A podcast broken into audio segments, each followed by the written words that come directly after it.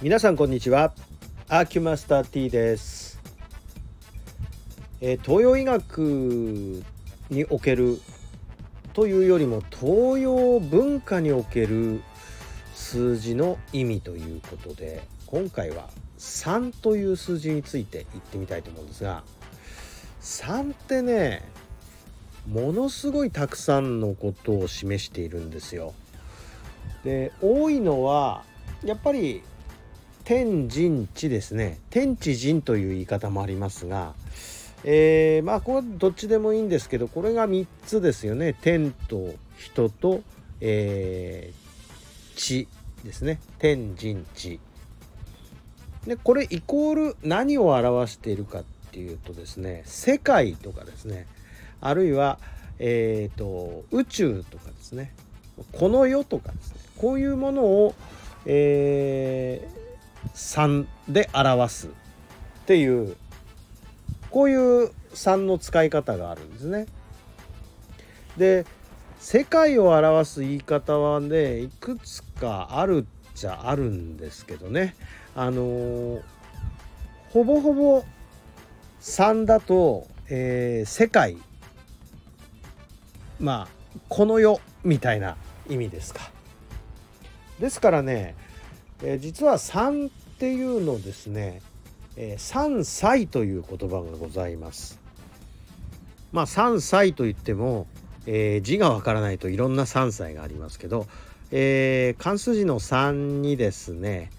えー才能の才の字僕3歳とかいう時の3歳もこう書くけど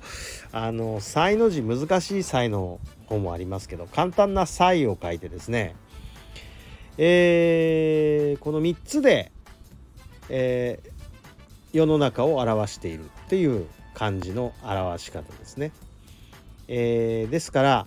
えー3という数字を使ってあって面白い単語っていっぱいあるんですけれども、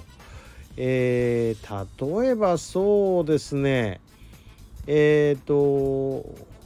結構仏教に3出てきたりとかですね、えー焼き物に3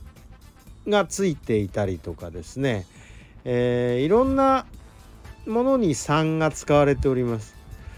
ですごく私が面白いなと思ったのは3を使ってあるとね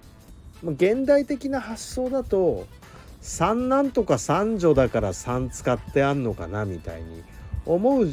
と思いますけど実はこの3をですね世界というふうに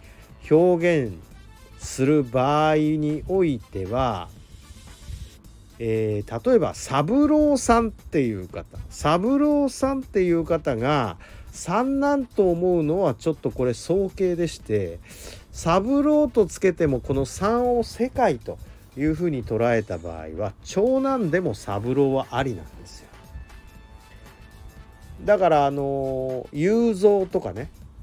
こんな風に3をつけた時にもこれも三男というのはあー限らないんですね三男にはこれ長男でも雄三はあり得るわけ。まあこうやってね3っていう数字は非常に不思議な形で使われることが多いです。まああのーそういうわけで先入観で、えー3を使ってあるから3なんだろうと思ってね、えーお兄さんはって言ったら「いやいやいや私長男ですけど」っていう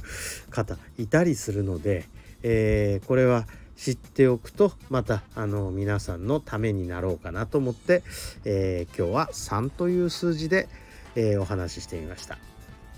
はいどうもありがとうございました。失礼します。